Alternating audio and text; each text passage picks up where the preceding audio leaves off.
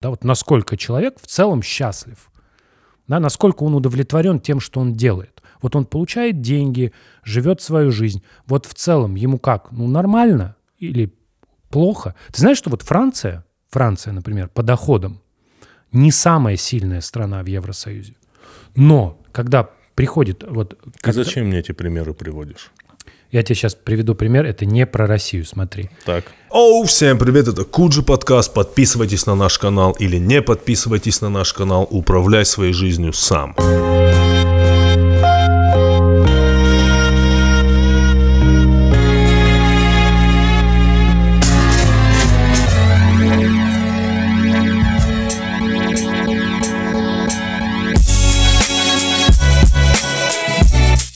Ты знаешь, какое-то время назад умер Эдуард Артемьев. Такой был, был композитор, он, среди прочего, писал для Тарковского. Вот, то есть э, в «Сталкере» можно его услышать, его можно услышать в «Солярисе», у него есть вот такое, такое произведение, называется «Слушая Баха», где он обыгрывает Баха, и это в «Солярисе», это просто сумасшедшее произведение, оно, вот если его в, его в наушниках прям опасно слушать, растворяешься, можно под машину попасть. Вот, он, среди прочего, автор темы для Сибириады, вот, которая была у ППК, э, вот такой ремейк был, Resurrection песня. И вот он автор вот этой, вот этой такой большой композиции, она сама все очень крутая, но чуваки взяли из нее кусочек, и тоже получилось очень круто, все очень круто. Вот, и вот он, у него вот такие вот потрясающие вещи. А еще написал заставку для Бесогон ТВ. Неплохое начало. А, на связи Куджи. Всем привет. Ну, мы здесь, все еще здесь. Андрей, а, к чему была заставка? Не знаю, надо Твое интро. про начало просто. Мы поговорили про начало, и я вспомнил, что недавно обсуждал этот любопытный факт. Ты видел видео, где на картах Тара э, раскидывают, что ты за птица такая? Да, да, это я кидал Антону это видео, Так. мне его кинули, и там серьезный человек, э, он э, таролог, Да. э, в прошлом физик по образованию, в Так. прошлом пиарщик, вот, А, его в позапрошлом пиарщик. Ну, вот там, кстати, позапрошлом физик, потом пиарщик. Да. Вот человек раскладывает э, карты на меня, Таро. Непонятно, почему он, в общем, на меня раскладывает. Вот. И я признаюсь, что я когда... Ну, мне стало интересно, что там происходит, и я параллельно играл в GTA. Вот у меня в старый там Сан-Андреас Да. ремейк, и слушал, что он говорит. И, конечно, очень у меня ложилось это хорошо на GTA. Вот, потому что в целом, в целом, мне единственное, что понравилось, что первая карта, которая выпала, это карта смерти. Я такой, «Ну, нормально, типа, хорошая карта, с нее надо начинать любой расклад. Вот. А забавно, что как бы он меня разочаровал. Я ожидал каких-то глубоких инсайтов. Знаешь, что я сейчас послушаю, и человек мне скажет, и благодаря тому, что я услышу, я подумаю, что, ну, ты смотри, карты Таро — это не совсем бесполезно. А он ну, действовал по довольно прямо. Ну как, вот сижу я, да, ну, у меня, я веду с тобой подкаст. Означает ли это, что я успешен в науке? Ну, скорее всего, нет. Да, как же, это же логично, если бы я был успешен в науке, разве, разве я вел подкаст? Хорошо, значит, не успешен в науке. Ну, посмотрите на него, весь он такой вот весь, ну, наверное, у него, он еще там математикой занимается, ну, денег точно нет, да. Смотрим, вот еще весь так выглядит, наверное, ну, и баб спросом не пользуется, да, в том числе у своих. Вот, и ты берешь из всего этого, а потом подать, под эти первые впечатления просто подкладываешь карты, зачем ты их как-то интерпретируешь, но действуешь именно так. То есть ты увидел, ты прообъяснил, э, То есть вот просто по внешнему виду. просто по внешнему виду. Потому где э, там, э, что я говорю, где я сижу, как я рассуждаю, типа это легко же сделать. Всегда можно о человеке составить впечатление прям вот сразу, и потом будет сложно его перебороть. Это вот как вот эти все люди с телевидения, а, которые хотят кого-то когда-нибудь дискредитировать, они вот по внешнему виду просто идут. Обратил внимание? Конечно. Просто по первым признакам, просто по внешнему виду. Если худой, значит наркоман. Почесал нос, стопроцентный наркоман. Ну и так далее, и так далее. А вот ты говорил про Эдуарда Артемьева, да? Да. И в контексте всего, вот скажи теперь, это вот э, То есть он написал музыку для Соляриса, он написал музыку для Сталкера, и он написал музыку вот для того... Для Бесогон для, для чего ты назвал, да.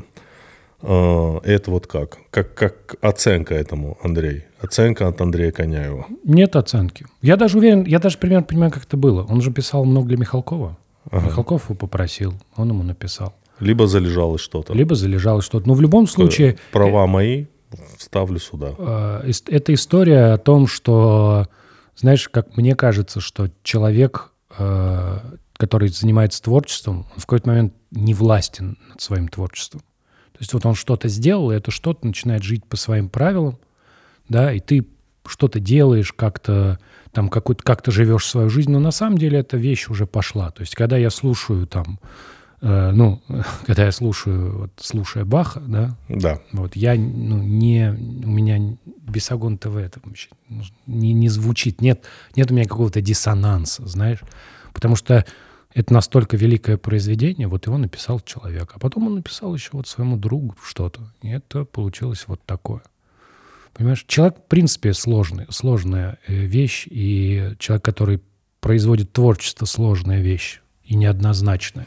А вот тебе не кажется, что вот это тоже немножко так преувеличенный момент, что когда мы говорим, что человек это сложная вещь, вот как все оказалось вообще не сложное, очень примитивное. Тут все зависит от того, как на него посмотреть. Даже якобы вот эти все люди с тонкими настройками оказались очень примитивными, оказались просто кровожадными. Слушай, Ну, примитивные вещи. я нет? понимаю, но... Якобы. Вот журналисты, да, вот журналисты, которые занимаются пропагандой, это же как бы в теории какие-то начитанные люди. Почему в которые- теории? Это очень начитанные люди. Которые в теории, там, наверное, закончили филфаки и так далее. И, по идее, должны быть люди с тонкими настройками, да? Я правильно понимаю? Я... Но по факту оказались просто с абсолютно обесточенными всеми чувствами, кроме жажды какой-то вот просто Понимаешь? непонятной. Это хороший вопрос. И это вопрос о том, может ли искусство сделать человека лучше. Может ли знание или образование сделать человека лучше. Мне кажется, нет. Вот Конечно, я пришел нет. к такому выводу. Понимаешь, э, есть общая идея прогресса. Да, вот она была очень популярна э, в э, эпоху Ренессанса и попозже. Да, была идея, что человечество движется вперед как единый организм. Появилась вот эта концепция отсталости. Да, что вот есть мы, мы движемся вперед, и кто-то отстал. Ну и там все зависит от твоего гуманистического настроя. Ты можешь этих отсталых пытаться как-то за собой тащить, да, как делала Британская империя, да, приезжаешь, организовываешь там институции, да, там, если надо кого-то расстрелять, расстреляешь, если надо какое-то восстание подавить, подавил. Почему? Потому что, ну, ты знаешь, как лучше. Вот. И вот эта идея прогресса, движения вперед, идея отсталости, что кто-то отстал, эта идея закончилась ровно с началом Первой мировой войны. Глупо было рассуждать, потому что оказалось, что прогресс устроен так. С одной стороны, тебе пенициллин, грубо говоря, да, то есть лечим людей, а с другой стороны бомбы, артиллерия, авиация. Э, Все изобретения так или иначе, так или иначе, переходят в какую-то крайность. Когда люди изобрели огонь, они это сразу перевели в крайность, то, о, огонь, этим можно убивать много народу. Грубо говоря, когда люди изобрели колесо, они такие, о, колесо, это можно, значит, куда-то доехать и там кого-нибудь убить». Кого-нибудь убить, да. Как будто бы так. Там изобрели, я считаю, появление интернета это сравни с появлением э, огня, колеса, что еще там, Да, я согласен. пороха. да, я, бы там. тебе, я бы с тобой вот буквально два года назад не согласился с такой пафосной. Мне показалось история пафосной стороны. Сейчас я абсолютно согласен. Как правило, это просто уходит. Зажечь, разрушить, Да, да. То же самое с работает. интернетом. Вот Конечно. появился интернет, что можно сделать? О, можно доставить свои, как бы, Самые безумные Сам- фантазии. самые в безумные. Самые неожиданные места. да, во все места. Во все места. Во все Ты места. просыпаешься, у тебя во всех местах неожиданные фантазии. Это правда так.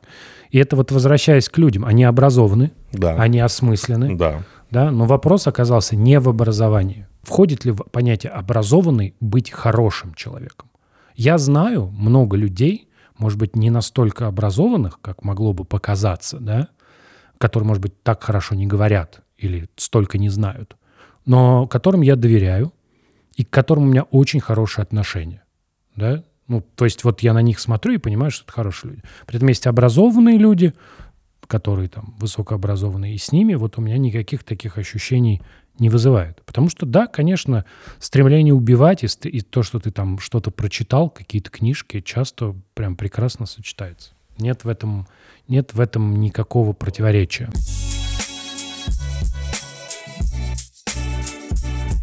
Итак, у нас сегодня самокат. Самокат у нас уже был.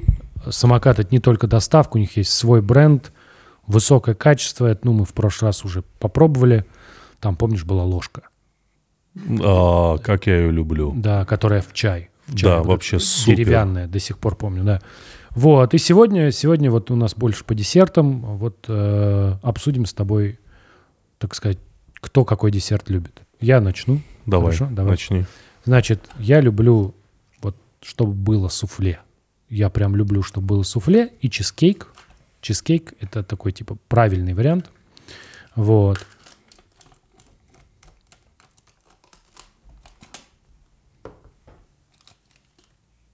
М, Интересно, что же будет дальше?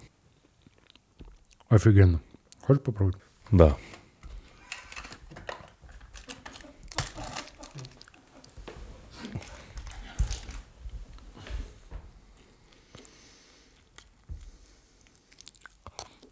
Угу.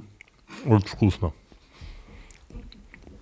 Я пока ем, ты расскажи про свой любимый десерт. Но я люблю батончики, чтобы закрыть углеводную форточку. После тренировки, После тренировки, после качки жесткой. жесткой качки. Ну, я причем люблю с, с, с орешками. Кешью и семечки тыквы. Во-первых, а, люблю тыкву. Б, люблю семечки тыквы. Ну, семечки тыквы я тоже люблю, кстати. Я да, тыкву не С, люблю. С, семечки тыквы очень полезны. Да, я знаю, но они вкусные просто. Они вкусные. А в комбинации с кешью...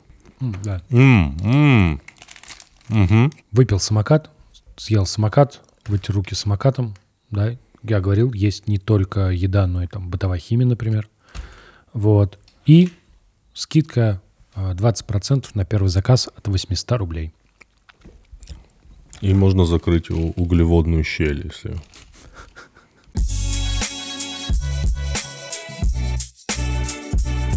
У Стюарта Ли была, был такой панчлайн шутки, что образованный расизм, образованный расист, э, самый, самый опасный расист. Про- есть такая проблема с изучением расизма, например, абсолютно с этим связанная, что э, невозможно его сейчас изучать в современном обществе. Ну, потому что тебя спрашивают, ты расист? Ну, какой процент? Скажешь, да, я расист, да, терпеть не могу этих. вот». Ну, никто не скажет. да? Никто не скажет. Поэтому приходится придумывать обход- обходные пути, как вот типа провести тест, где бы человек Типа, выдал. типа. Ну, знаешь, там замеряешь скорость реакции, да, там вот, например, э, ну, смотри, идет какая... есть человек сонный. Нет, нет, нет, смотри, как это работает. Вот ты сидишь перед компьютером. Так. У тебя, например, высвечивается фотография человека и набор качеств. Да. Вот. И ты должен прореагировать. Ты реагируешь там, так, да, там, этот, этот. Дальше ты смотришь на то, ты подмешиваешь в стандартную выборку, ты набрал, например, белых людей, ты подмешиваешь им черных людей или азиатов. И смотришь, как у них меняется реакция. Да? Как, как, как, во-первых, корреляция, как они, типа, склонны ли они более хорошие качества приписывать более белым людям. Или там смотришь на их скорость реакции. То есть они, ну, кого они рассматривают, да, например, а кого так все, ну, понятно. Типа, понятно. Вот, и, пожалуйста, так человек выдает свои какие-то подсознательные вещи. Хотя формально он, вот, ты можешь ему сказать, что это исследование э, когнитивного анализа там лиц. Вот я говорю, мы, мы вам будем лица показывать, да? В этих лицах вы должны определить, хороший человек или плохой, или определить его качество. И мы хотим понять, насколько качество, насколько хорошо люди по фотографии могут определить тот, и, тот или иной аспект личности. А сам, на самом деле, меряешь расизм банально.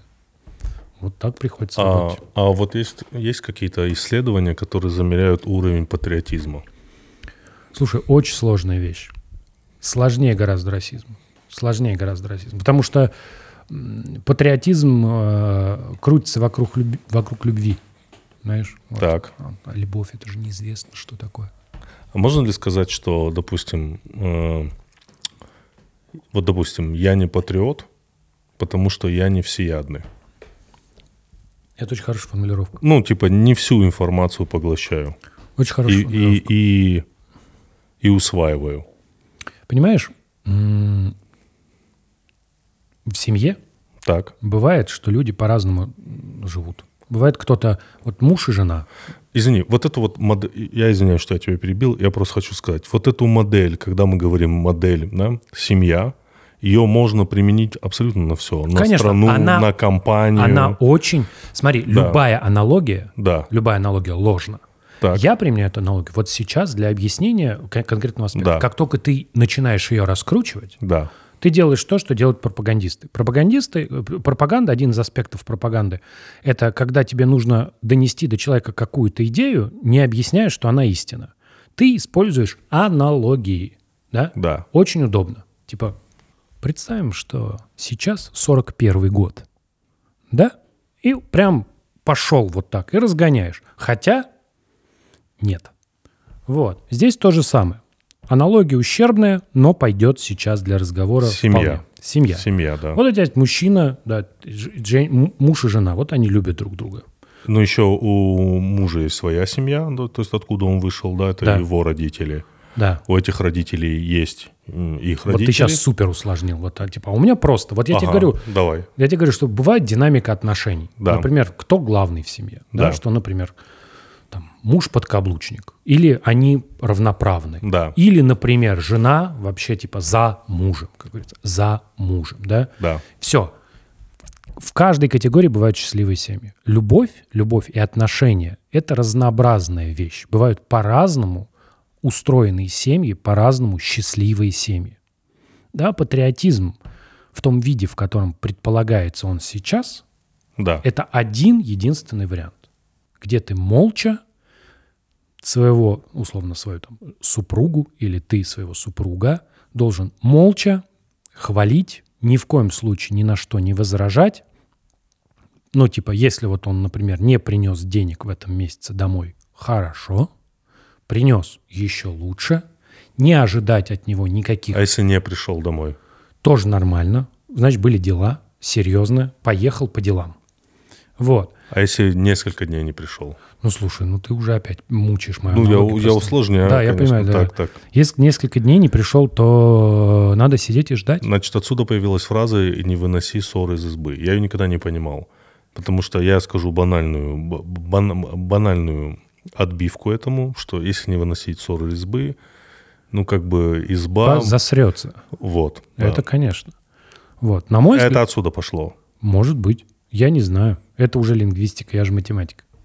Но я ну, те- как ты это трактуешь? Ну, я- Хорошо. ты правильно- Нельзя выносить ты, ссоры правильно, избы. ты правильно говоришь, что... Но вот мы же каждый день из дому выносим мусор. Понимаешь, какая При история? этом. Какая, какая вещь? Вот э, очень удобно вот э, обвинять, считать, что критика, критика, Да. да, это всегда проявление нелюбви. Вот любой человек знает, что это неправда. Любой. Как ты его спроси, вот тренер, критикующий спортсмена, вот он его унижает сейчас, он его Смотря какими словами тоже. важно, какими словами, но важно, что он его критикует. Он говорит, вот это ты делаешь неправильно. Да? Вот это ты делаешь неправильно. Когда ты ребенку объясняешь, что он что-то сделал неправильно. Когда ты пытаешься что-то неправильное исправить. Да? Когда ты вышел, например, из подъезда, а валяется мусорка. Ну, мусор валяется, какая-то бумажка. Ну, ты ее поднял и выкинул. Да? Ты совершил некое действие. Вот. Все это какие-то вещи, которые очень понятны. Но как только мы начинаем обсуждать, что подобные действия, критика, да, являются важной составляющей э, жизни, да, что критика полезна, потому что она позволяет узнать о некоторых проблемах до того, да, как они примут совершенно там критические значения, например. Да? Вот. А, Знаешь, еще какая Ну, в вот- семье не воспринимается критику? Критика. Критику, какую не воспринимают в условной семье. Когда ты свою семью начинаешь сравнивать с другой семьей. да, это правда. Когда ты говоришь, а вот в той семье вот так, почему у нас не так? Да, конечно. Это, это работает в обе стороны. Это же очень любят, вот, например, по телевизору.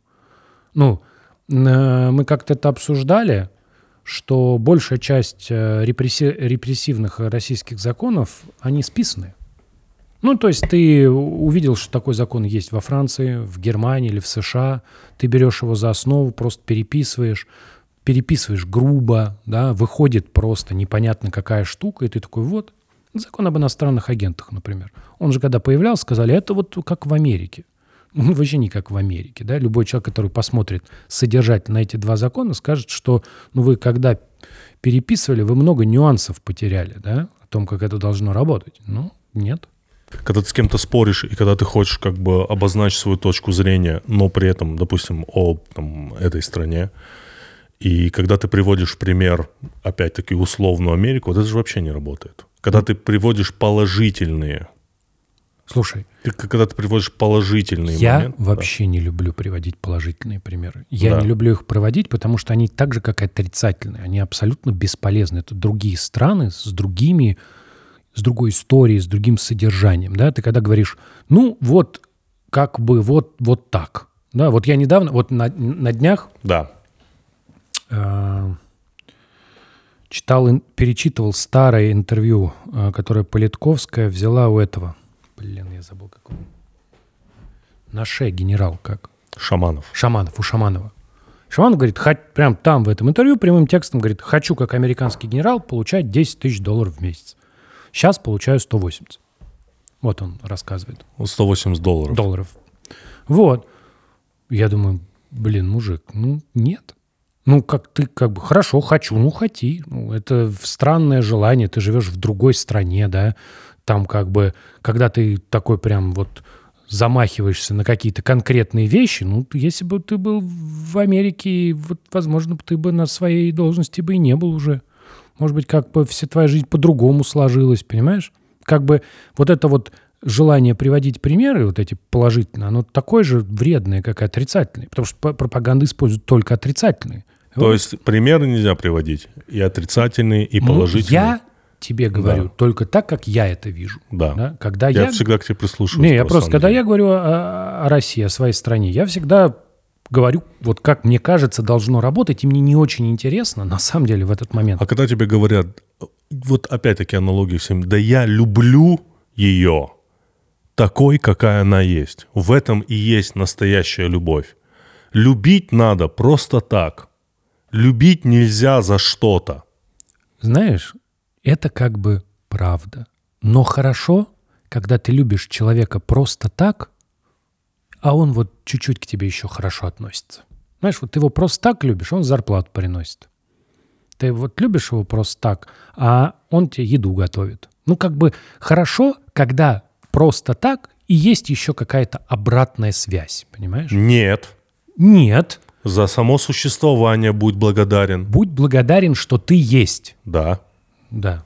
он есть. Родился. Мужской. Да, родился русским, всем на зло. Это что такое? Андрей? Ну, это цитата из одного великого исполнителя. Ну, из шамана. А, понял. он, он великий? Шаман? Да. Хорош, кстати. Я подумал, что, Это как интерпретировать сейчас, Андрей? слушай, ну у тебя есть, вот у тебя есть какая-то болезненная, болезненный вопрос. Как должна выглядеть патриотическая эстрада? У тебя патриотическая эстрада последние 30 лет — это Газманов. Олег Газманович. Олег Газманович. Да. Вот и все. Как бы насколько Олег Газманов релевантен... Олег Газманович еще А, раз. Насколько Олег Газманович э, релевантен молодой аудитории? Ну, я думаю, не очень. Навряд ли школьники такие. Лучше Моргенштерна. Вот. Я не знаю. Иностранного агента, кстати. Да, иностранного агента. Вот. Навряд ли такой. И вот тебе нужен какой-то более-менее молодой патриотический исполнитель. В России же не принято искать патриотическую музыку, есте... ну, которая живет естественным образом. Да. Я в 2014 году послушал такой нейромонах Феофан. Да. Я до сих пор обожаю. Типа песня «В душе драма, в сердце светлая Русь». Я просто вот каждый раз под нее колбашусь. Это великая песня, просто великая. «Притоптать» — великая песня. У меня даже дочь за- заценила. Потом, я помню, была какая-то э, группа, где парни хотели вернуть э, балалайки. Ну, балалайки, они же изначально были придуманы, то есть это не было таким прям народным инструментом, который народно родился. В разных регионах Российской империи использовались разные инструменты, все они произошли более-менее от домры, вот. И, и это именно русские композиторы во второй половине XIX века придумали, что должно, вот, как должен звучать русский, русский народный вот, коро, маленький такой оркестр. Что там должно быть? Там должна быть маленькая балалайка, балалайка побольше и здоровая бас-балалайка. Да. Такая, которая на полу стоит. Да. Ну, То есть они, они уже понимали, что типа как контрабас. Да. Вот. Ну и э, так как это придумывали композитору, у этого инструмента есть некий потенциал. Не то, что он такой типа бесполезный, но из-за того, что в представлении там как бы, ну, например, а, а, архи, архи, архи- ар- блин, я забыл, как этого зовут мужика, очень круто играет на балалайке. Архиповский или Архангельский. Очень жалко. Вот. Вот он как бы один из самых известных балалайщиков. Вот он там, по, по- тому, как он играет на этом инструменте, видно, что это инструмент не, не примитивный совсем. Вот. И я помню, была какая-то группа, где они пытались, они даже какие-то треки писали. Очень было похоже а, по звучанию на такой брит-поп. Знаешь, то Мгм. есть вот ну, просто это все сыграно на балалайках с примочкой там и симпатией. Это было очень интересно, но это тоже никуда не пошло, да? Почему? Потому что как бы э, естественно выросший патриотизм, он не Да. очень подходит. Вот. Но в какой-то момент вот удалось создать э, певца-шамана. Очень-очень бодрые у него композиции. Да. Которые, мне интересно, они, они где сведены, в каких программах? Фрути Лупс. Просто, просто, просто обозначили. Так, Вот. эти песни. В самых патриотических программах Да. они сведены. Да, да. Вот. Абсолютно полностью импортозамещенная музыка. Там каждый сэмпл российский. Всем известно. Вот. Э, Сэмпл и точка. Сэмпл и точка, да. Э, Ты знаешь, в конечном итоге все примеры, когда вот рассказывают про примеры, вот даже я сейчас вспоминал, да, про зарплату в 10 тысяч, они все почему-то, когда говорят о хороших примерах, да, вот, вот смотрите, как всегда 99% случаев говорят про деньги. Всегда говорят, ой, там такая пенсия, или там столько стоит жить, или там столько денег государство тратит на образование, или и так далее, и так далее, и так далее. Да, да, все в конечном итоге Всегда только деньги. в да. конечном да, да, итоге речь идет про кэш. Да. да. Да? И мне кажется, что это вот важная, важная часть вот этого, э, э, вот этого мышления, которое как раз глубоко порочно. Да? Потому что ты в конечном итоге все сводишь к деньгам. Потому что ты как бы рассуждаешь о каких-то высоких материях, да, ты как бы раскладываешь карты Таро, да, но в конечном итоге ты говоришь, ну, у чувака нет денег, значит, да, все, ну, он припечатан, да. То есть даже э, вот когда ты разговариваешь с любителями Советского Союза, с фанатами, Да. первое, что они тебе говорят, что в Советском Союзе, ну, если про науку говоришь, профессор получал, и дальше неважно, сколько... 150 рублей. Даже они там не рассуждают о счастье, об удовлетворенности жизнью, вот как человек живет, да, вот насколько человек в целом счастлив, да, насколько он удовлетворен тем, что он делает. Вот он получает деньги, живет свою жизнь. Вот в целом ему как? Ну, нормально или плохо? Ты знаешь, что вот Франция, Франция, например, по доходам не самая сильная страна в Евросоюзе. Но когда приходит вот... Ты когда- зачем мне эти примеры приводишь? Я тебе сейчас приведу пример, это не про Россию, смотри. Так. А, Когда говорят, когда там проходят опросы про удовлетворенность жизнью, да, они всегда вот типа в топе. Потому что, ну, вот я когда был э, в Париже, ты с утра видишь людей, которые просто встали, пошли, купили свежий багет и идут обратно со свежим багетом. И они прям очень довольны. Вот у них прям на Это лице просто хлеб. Просто свежий хлеб. Ты купил свежий хлеб, сейчас поешь свежий хлеб, сейчас дома с маслицем, с кофе. Будет офигенно. И вот человек идет, и он источает удовольствие. Он такой прям, у него все нормально. Да, нет такого, что а какая вот у вас, какой у вас средний доход? Вот стоимость багета, она за последние там, полгода насколько подросла? Вот в процентном соотношении ваши траты на багеты какой составляют процент от вашего дохода? Понимаешь, ничего вот этого нет. И в конечном итоге, в конечном итоге, да, вот это вот сведение все к деньгам, да, то, что ты все меряешь деньгами, это, конечно, путь, который никуда не ведет. Мне кажется, первое, с чего нужно вот как бы приводить э, как бы мышление условно в порядок, это понять, как ты относишься к деньгам, как к ним надо относиться. Вот, например, что такое быть богатым? Зачем человеку быть богатым? Вот по- какая-нибудь э, протестантская этика тебе говорит, если ты богатый, ну, такая классическая, значит, Бог тебя любит. Он тебе помог. А если он тебе помог, то и ты кому-нибудь помоги. Потому что если он тебя разлюбит, ты перестанешь быть богатым и станешь снова бедным. Вот. И поэтому вот на тебя есть ответственность, понимаешь? Вот. То есть вот ты богатый, потому что тебя любит Бог. А вот как бы в, Сове... в России человек богатый, он богатый почему? Он богатый для чего? Типа, вот много денег, это какая-то, э, ну, что это дает с точки зрения духа или понимания? Типа, я богатый, поэтому я лучше тебя. Ну, окей. Ну, мне кажется, в России, если ты богатый, и почему люди стремятся быть богатыми, это они получают какую-то власть, мне кажется. Тут Разные вещи. Разные вещи, и про это было в «Карточном домике» очень круто. В первом Ну да, сезоне. там- Когда он там говорит, он говорит, между- больше, больше всего, говорит, не люблю людей, которые, типа, меняют пласт... Он там... э, Не, он говорит, между властью и деньгами выбирают деньги. Да, да. И он там сравнивает, он говорит, что в его, он говорит, власть это типа каменный особняк, а типа деньги это пластмассовая квартира где-то там.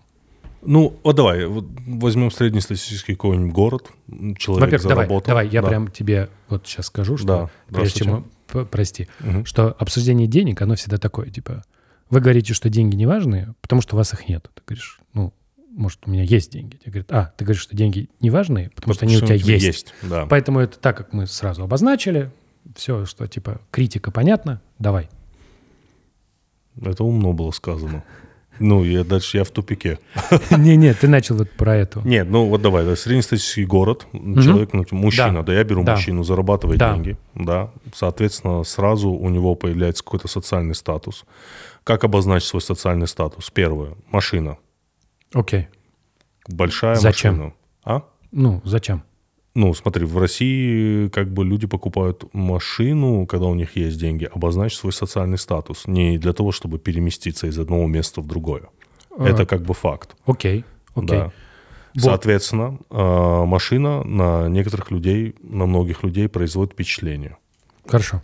То есть ты определил свой социальный статус. Дальше он строит себе какой-нибудь... То есть ты тратишь деньги, чтобы производить впечатление. Да. Ага, Ты тратишь... де- И обрести какой-то выдуманном э, социальном мире какой-то социальный статус. Но статус это, это все просто- выдумано. Не, просто статус это тоже набор впечатлений, просто устоявшихся. Все таки о, да он из- известный или там он богатый. Ну да, да. Ну давай мы возьмем какой-нибудь город, где до 100 тысяч человек. Там хорошо. все знают, чья там вот эта машина, там, допустим, иностранного производства. Или да. ты купил машину, сфоткался с ней, выложил в Инстаграм, Или а так, дальше да. Или таргетированную рекламу запустил Да, по... да, да, да, да. Или так. То есть ты какой-то свой... О, значит, ага. Ва- не- люди не задаются вопросом, как ты эту машину купил, на что ты эту машину купил, как ты заработал эти деньги и так далее, и так далее. Дальше ты начинаешь строить какой-то, наверное, дом, да, то есть жилье, бетон. Хорошо, да. С каким-то большим забором, чтобы он непосредственно был большой, да, чтобы там было, не знаю, вот я не знаю, как объяснить. Вот, допустим, вот Нет, до там этого... в- в- на этом этапе обычно проявляется проявляются большинство твоих вот детских желаний. То есть, Допустим, если вот- ты хотел огромную беседку или ты хотел бассейн, Ну, то он типа, там должен да, быть. Ну, да, ну, типа, большой дом, Да, да, какой-то. Да. Да, соответственно, что вот все знают этот дом там и так далее. Дальше ты в этом доме все строишь там из какой-то там позолоченной мебели, каких-то позолоченных обоев. Ну, вот этот вот классический стилек. И ты этим обозначаешь свой, как фоткаешься там. И ты этим обозначаешь свой социальный статус. Что такое социальный статус, на мой взгляд? Это твои возможности власти, твои возможности произвести впечатление. Понимаешь, да, о чем я говорю? То есть все будут думать, о, он какой-то вот, он что-то вот. Хорошо. Понимаешь, а да? дальше? А все, на этом все заканчивается. А дальше пустота.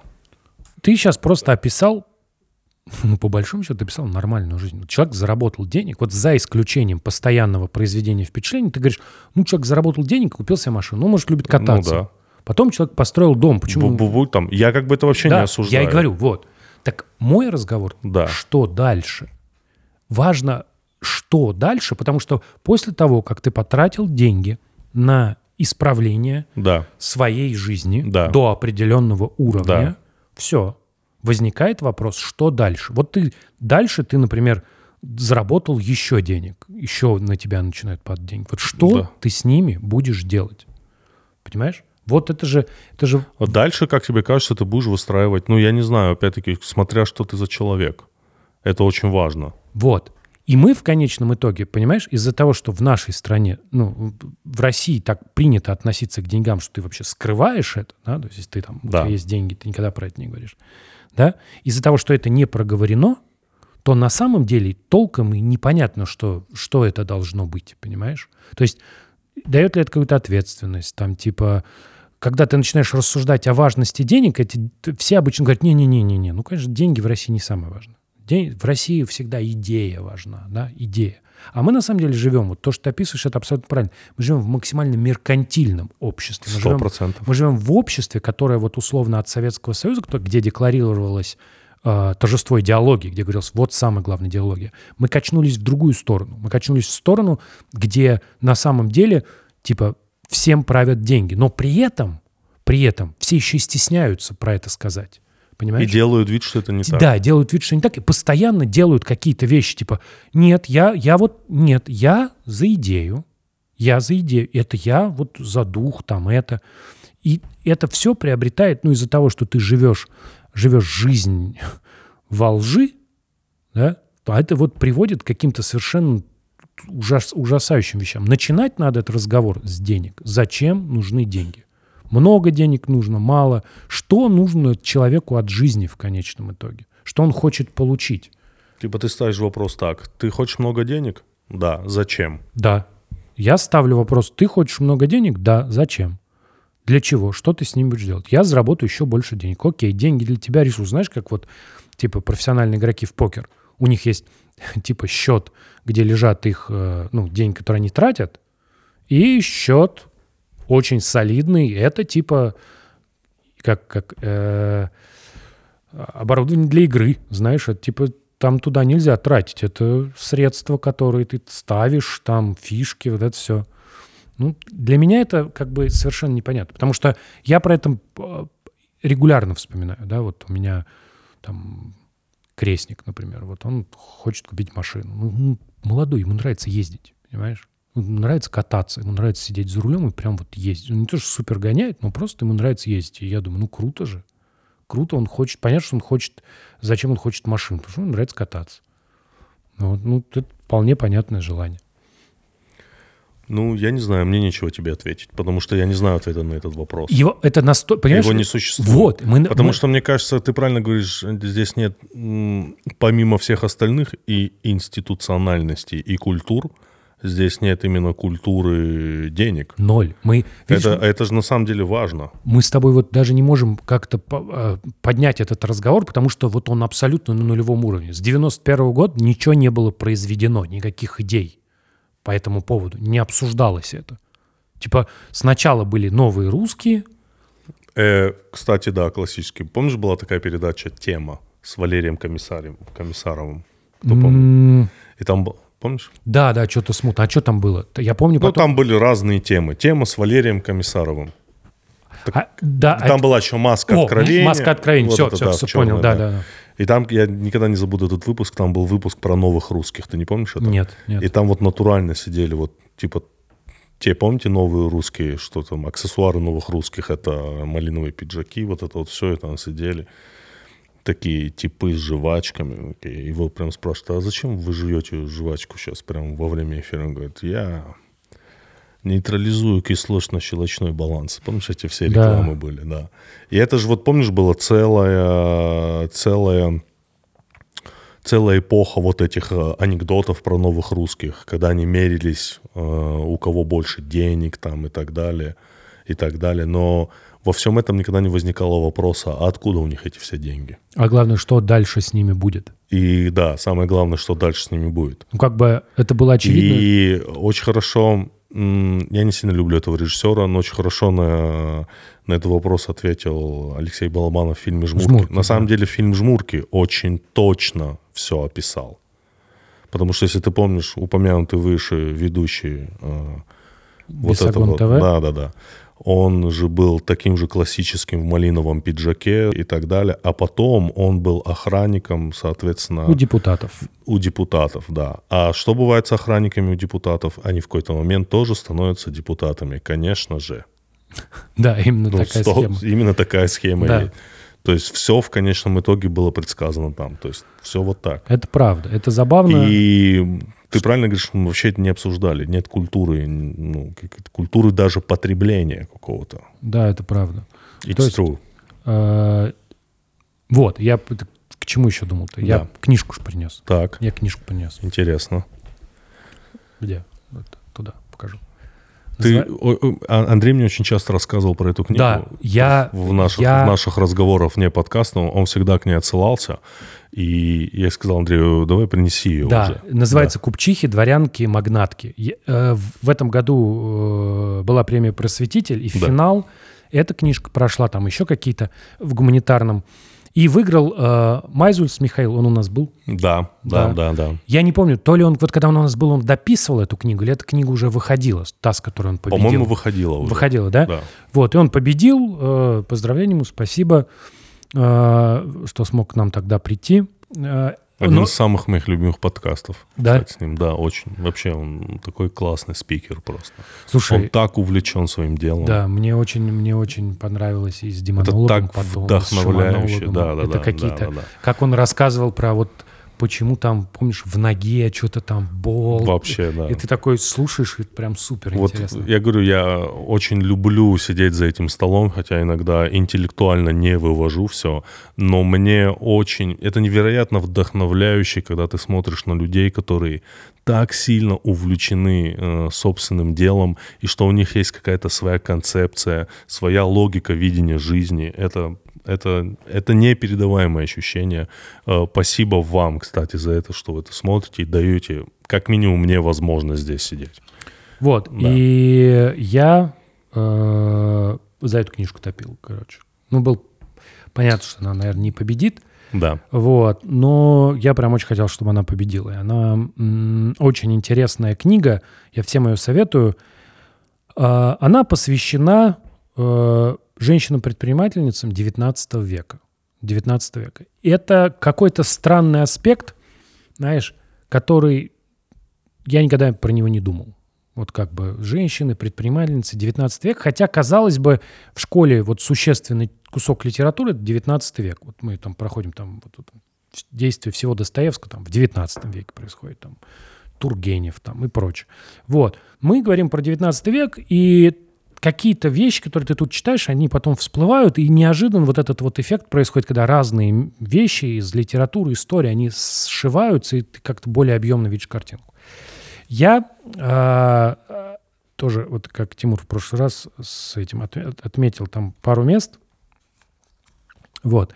Это просто, чтобы вы понимали, ну, насколько ну, мы не представляем, как было устроено общество, да, в XIX веке. Главным различием между российским и западноевропейским законодательством было то, что, согласно российским законам, женщина пользовалась такими же имущественными правами, как и мужчина. То есть господствовал принцип раздельной собственности. После вступления в брак муж не получал юридических прав на имущество жены – поместье, дом, землю, мебель, одежду, драгоценности и прочее, как это было в других странах, например, в Германии. То есть страна была устроена так, что ты выходил, ну, там, ты женился на ком-то, она выходила замуж, но бюджет, вообще говоря, был раздельный. Понимаешь? Да, то есть да. это защищало, защищало от понятных вот спекуляций. Да? да. Вот эта попытка выйти за богатого человека, чтобы получить приданное. Вот. И этот факт, вот тот факт, что у тебя у женщин были такие имущественные права, которых ну, не было в Европе вообще, да, вот, он способствовал именно э, росту бизнеса, да, то есть бизнес развивался э, невероятными темпами, потому что женщины могли заниматься самостоятельно бизнесом, не нужно было разрешение мужа, то есть оно было в 18 веке еще нужно, но на это сквозь пальцы смотрели, да, в 19 уже нет. То есть она могла заводить компанию, она часто случались э, случались истории, где у мужа и у жена могли быть конкурирующие компании. Прикинь, вот, вот вы живете, и у вас конкурируют компании. Да. Вот. И это, ну, совершенно фантастическая вещь. И, конечно, вот отдельно, это то, как... Понятно, что женщины... э, это очень плохо, такое бизнес-вумен очень плохо звучит, да, применительно к 19 веку. Но вот женщины-предпринимательницы, буду стараться так говорить. Вот женщины-предпринимательницы, они были родом из разных слоев общества. Потому что, например, а, од- одно место, откуда пришло предпринимательство, это, конечно, дворянство. Дело все в том, что в какой-то момент, там в конце, условно, в 18 веке стало понятно, что Россия не может больше закупать сукно. Произошло импортозамещение. Сукно покупали, конечно, для армии. Вот. И открывать суконные мануфактуры стали женщины. И, конечно, на первом этапе это были дворяне, потому что им легче было получить контракт от государства, и у них были деньги на это. Вот. Но при этом параллельно суконные мануфактуры открывали крепостные. Вот. э, Я вот, кстати, это и хотел спросить, потому что, мне кажется, какой-то определенный пласт женщин. Или Нет, вообще все. Вообще все. Вообще Да. все. То есть вот про, про крепостных и как, каково было пытаться делать бизнес, когда ты крепостной, вот, это отдельная история. Э, Переход в другое сословие, особенно из низшего в высшее, был сложен не только бюрократически. Для этого надо было иметь много денег, которые порой копили годами и даже десятилетиями. Если, допустим, разбогатевшая крепостная крестьянка с семейством хотела переехать в город, это делало ее свободной, она должна была ежегодно платить подать по крестьянству. То есть она уезжала, а формально числилась там и должна была там платить деньги Ну, типа налог. налог Ага. за себя и за всех членов семьи на прежнем месте жительства. А при переезде еще и по купечеству. То есть она приезжала и должна была платить налог в городе как городская, а там все еще как крепостная. Эта система называлась двойной оклад. Двойной оклад можно было прекратить только в годы ревизий, после чего семья получала право числиться на новом сословии и платить налоги только на новом месте жительства. Э, При этом э, вот эти вот э, переписи были нерегулярные. Нерегулярные. То есть вот, например, между 90 1799 и 1811 э, годом не было переписи. То есть если ты решил заняться бизнесом в 99 или в 1800, то 10, 11, 12 лет ты платил двойной налог. То есть тебе нужно было настолько много денег. То есть ты должен был там работать так, да, чтобы одновременно э, ну, оплачивать, по сути, две жизни себе. Да? То есть одну на- налоговую жизнь. Вот. При этом там есть э, истории про большое количество крепостных, которые, женщин, которые переходили. Они чаще всего были еще и неграмотные. Вот. Это тоже им не мешало делать бизнес, потому что они умели понимать, понимали, как все устроено, судя по всему, умели считать деньги, не умели писать. Вот. И чаще всего такая семья, такой подряд выглядел так. Это женщина и обычно там 2-3 ее сына, уже взрослые, тоже с женами. И это вот такое было семейное предприятие. Муж э, либо был, либо она была вдовой, потому что, ну, рано умирали в деревнях. Вот, это часто были вдовы. Вот. Э, Ну, то есть, представляешь себе вот жизнь, жизнь женщины? Она, значит, муж, она, ты вырастил детей, да, они женились, сыновья, например, муж умер, ты овдовела, и ты такая, ну, пора начать новую жизнь. Ну, как бы ты, у тебя одна, ты прожил одну жизнь, а дальше ты начинаешь новую жизнь, занимаясь мануфактурой, например. Вот хочешь заняться бизнесом. Интересно, очень. Вообще, это просто, я тебе говорю, это я прям читал, я, я причем, не мог оторваться. причем я мало слышу э, рассуждений про историю России в разрезе именно, именно женщин. Да потому что история России никто не хочет изучать, потому что как бы та история, которая действительно была, очень сильно отличается от того, что нужно по патриотизму, понимаешь? Ну, я понял, да. Вот. Там нам определенный отрезок времени только нужен. Во-первых, а, там не только отрезок Вот, кстати, времени. ни разу про крепостное право в патриотических спичах не слышал. Очень мало, да. Там очень еще любят, знаешь, про дворян Слышу, слышу про половцев всяких, слышу про Александров. Нет, ну вот крепостное право, вообще крепостное право мало исследовано, нет? Слушай. Или, или это специально такая э, заглушенная тема, нет? Ты знаешь, я тебе скажу, что удивительная вещь состоит в том, что теория рабства, Да, ми- вот есть такая теория, да, вот ее основоположники, американцы, да. и сформулировали, ученые, мы говорим про научную теорию Да. уже в 20 веке, и сформулировали они ее на основе русского крепостного права.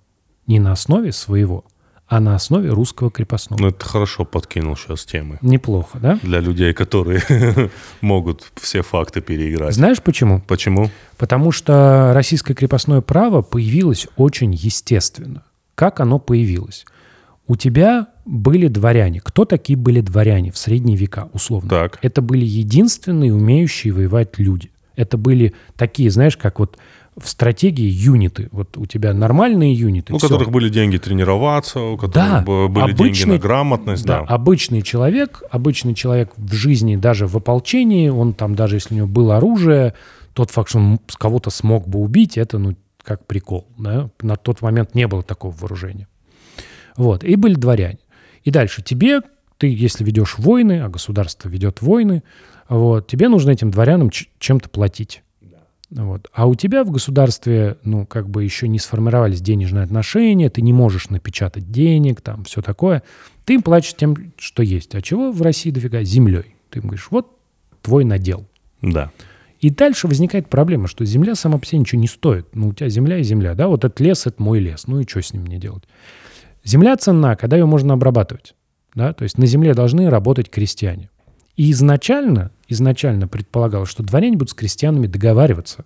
То есть давайте вот вы... Крестьяне мы имеем в виду сельское население, да? Ну да, сельское население. Обычные люди, Да. грубо говоря. Грубо говоря, да. А ты же понимаешь, что тогда мобильность у людей была такая, типа вот, э, типа твою деревню и какую-то соседнюю отдали кому-то. И вот тебе человек не нравится.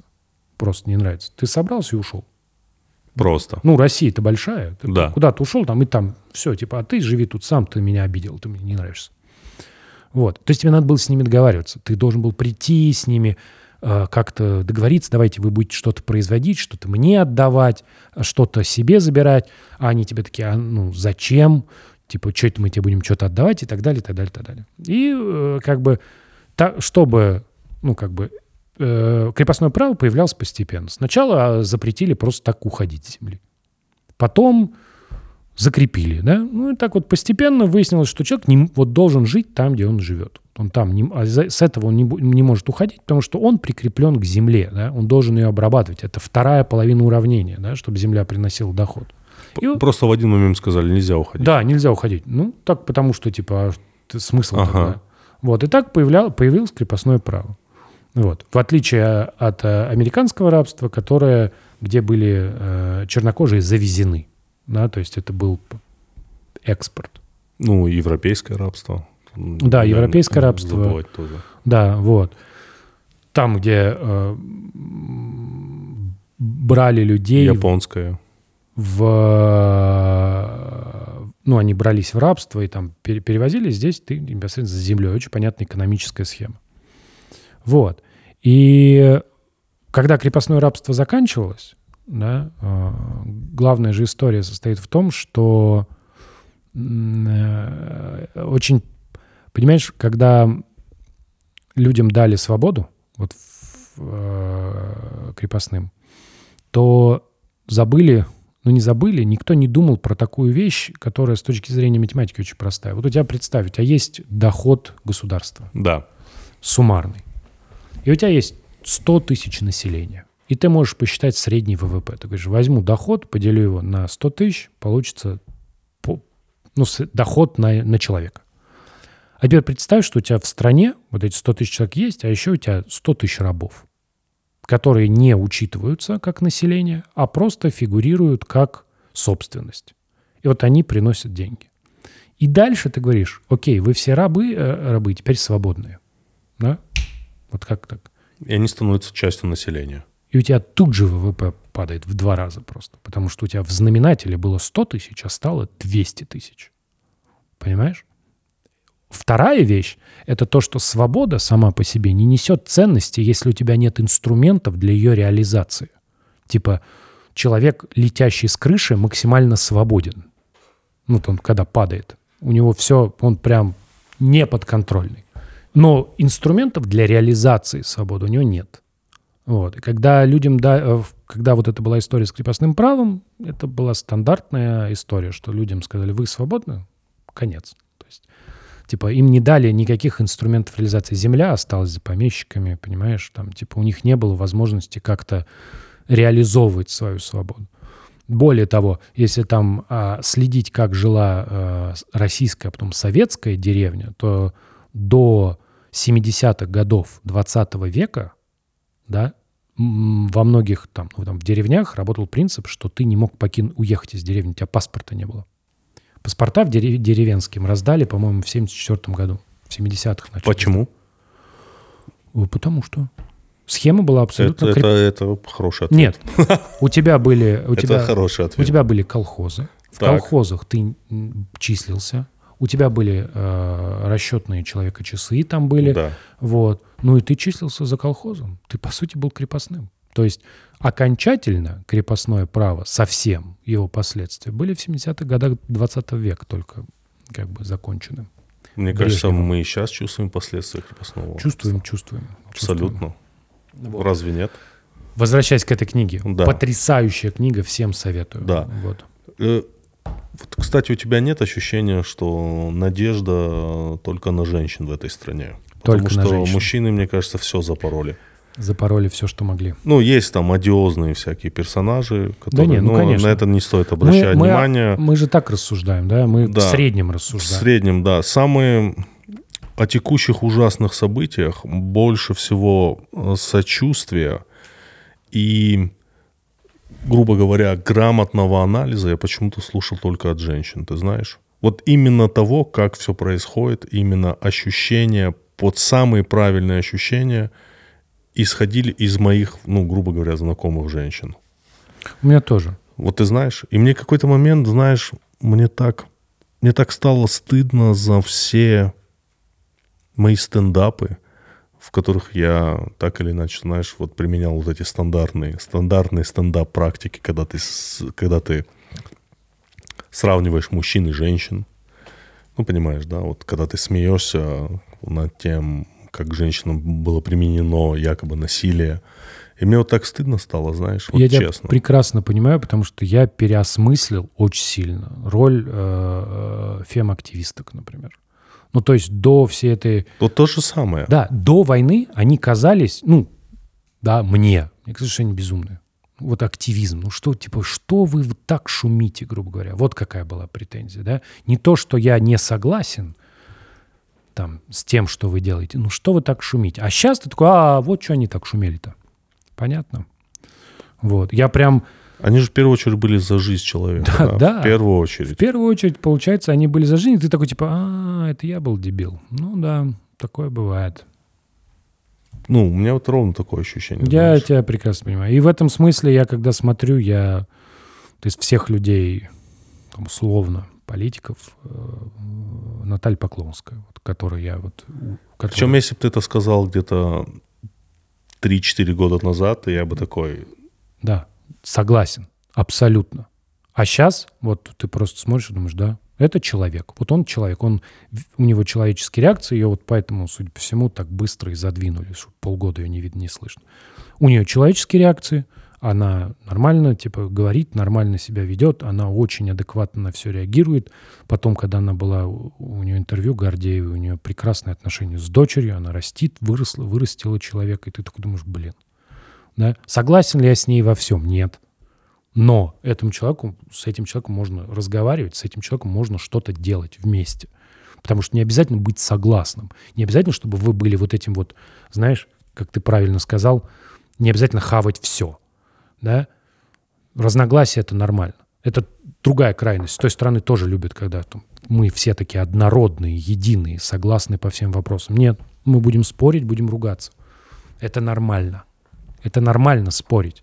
Но, да, ты думаешь, с этим человеком можно, с этим человеком вот прям можно. С этим человеком можно начать обсуждение, зачем людям деньги. Да, реально, потому что вот эта вот вся брутальность, вся эта мускулинность в этой стране, все вот это вот, Слушай, это отдельно, отдельно какой-то удивительный... У тебя, это вот все такое какое-то... ты знаешь, я тебе скажу, что это вот у тебя есть вот эта маскулинность какая-то, которая вот такое, типа вот мужчина... Все вот эти кричащие мужики из телевизора, это вот просто что Слушай, и это на фоне, как бы, ну, есть же куча советских анекдотов. Да, вот нам что досталось? Заначка. Вот давай, ты подумай, что такое заначка? Это когда ты заработал деньги, отдал их не все и чуть-чуть где-то спрятал, чтобы потом на себя потратить.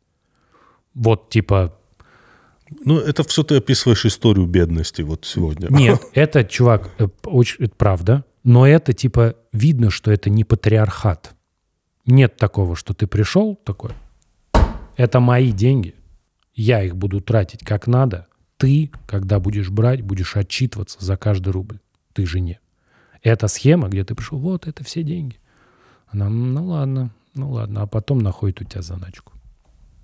И что начинается? Ну, зависит от контекста. Ну вот видишь, опять, Да. жена находит вот это вот, ну вот ты, ты понимаешь, да? Да, конечно. Вот эти все схемы. Жена находит, вот это я помню, помнишь, был рингтон такой, по телевизору рекламировали рингтоны там всякие. И там был такой рингтон, жена звонит, конец всему. Блять, что это? Вот что это? Нет, Ты это знаешь- реально. Да, Ну да, вот давай, вот. Вот мужчина, хуйня кото- вот мужчина, который поставит на звонок этот рингтон, ну это же, ну что это? Ну, разведись. Да, Типа, какие проблемы? 21 век. Ну, все, вот, пожалуйста. Типа, специально для тебя люди, тысячи людей боролись с, с церковью, чтобы разводы разрешили. Раньше нельзя было. Да. Раньше единственный вариант развестись был, это, ну, убить жену. И сделать Реально, вид, что, да? ну, как, ну, та- типа был еще вариант сослать, ну, как, жена еще могла уйти в монастырь. Если ты был обеспеченный человек, ты мог такой, типа, жена, теперь ты в монастырь. И она уходит в монастырь, она как бы перепоручает себя Богу, и ты такой, «А, ну что ж, надо новую жену искать. Это-то теперь с Богом жена. Вот. Вообще специально победа, да, заслуга прогресса. Да, вот только что рассказывали, что прогресса нет, но где-то он есть. Вот он, пожалуйста, разводись. Хули стать такой рингтон? Ну я вообще это не понимаю. Ну реально. Конец ему, блядь. Да, это правда. Или вот тоже вот все вот это вот. Ну, это моя такая тоже. Или вот теща. Вот что это? Вот просто что это? Да, это правда. Ну, ты понимаешь? Да, да, да, да. То есть общая культура вот вокруг тещи. Да. Вот общее. Это, в- во-первых, женщина. Давай с этого начнем. Пожилая, да, скорее всего. Может быть, не пожилая. Она тебя обеспечила счастьем, потому что если бы не она, то я не знаю, блядь, от кого бы ты прятал заначки, да, грубо говоря. После получки. после получки и вот это вот все. Понимаешь, мне вот все-таки... Вот ты принес эту книгу, и ведь значение вот как-то вот на второй план, да, женщин в этой стране отодвигаются. Типа, ой, из них вот даже сейчас делают вот реально каких-то,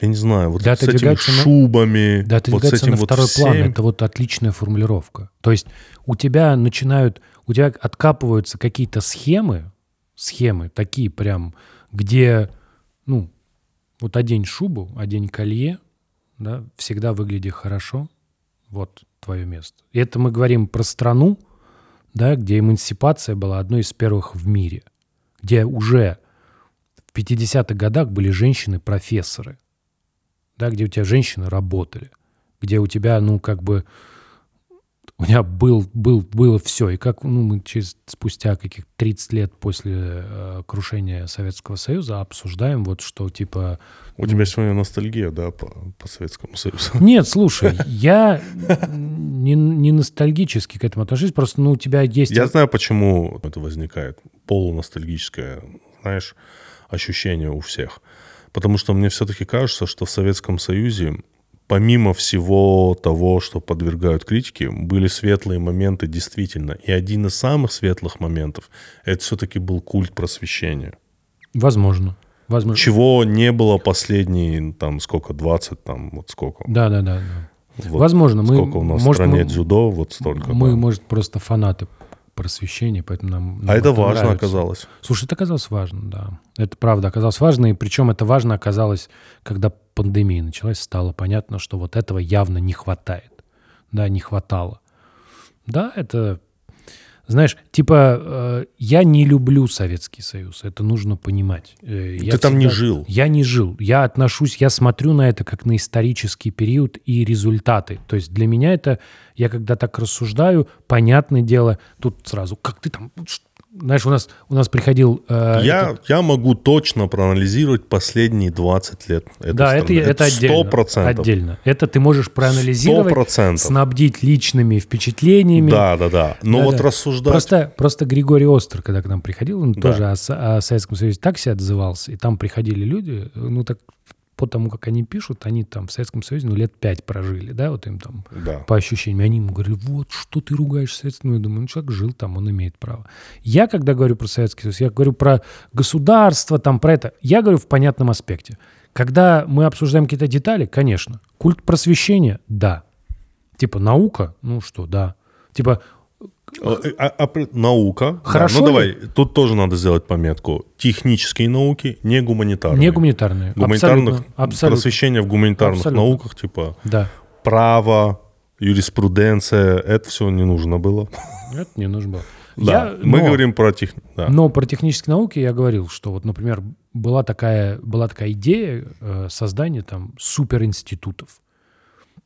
То есть у тебя, условно, был институт Стеклова в Москве, где были все великие математики. Да. И они были на одном этаже, на соседних этажах. Ты, у тебя возник какой-то вопрос, ты пошел, поднялся.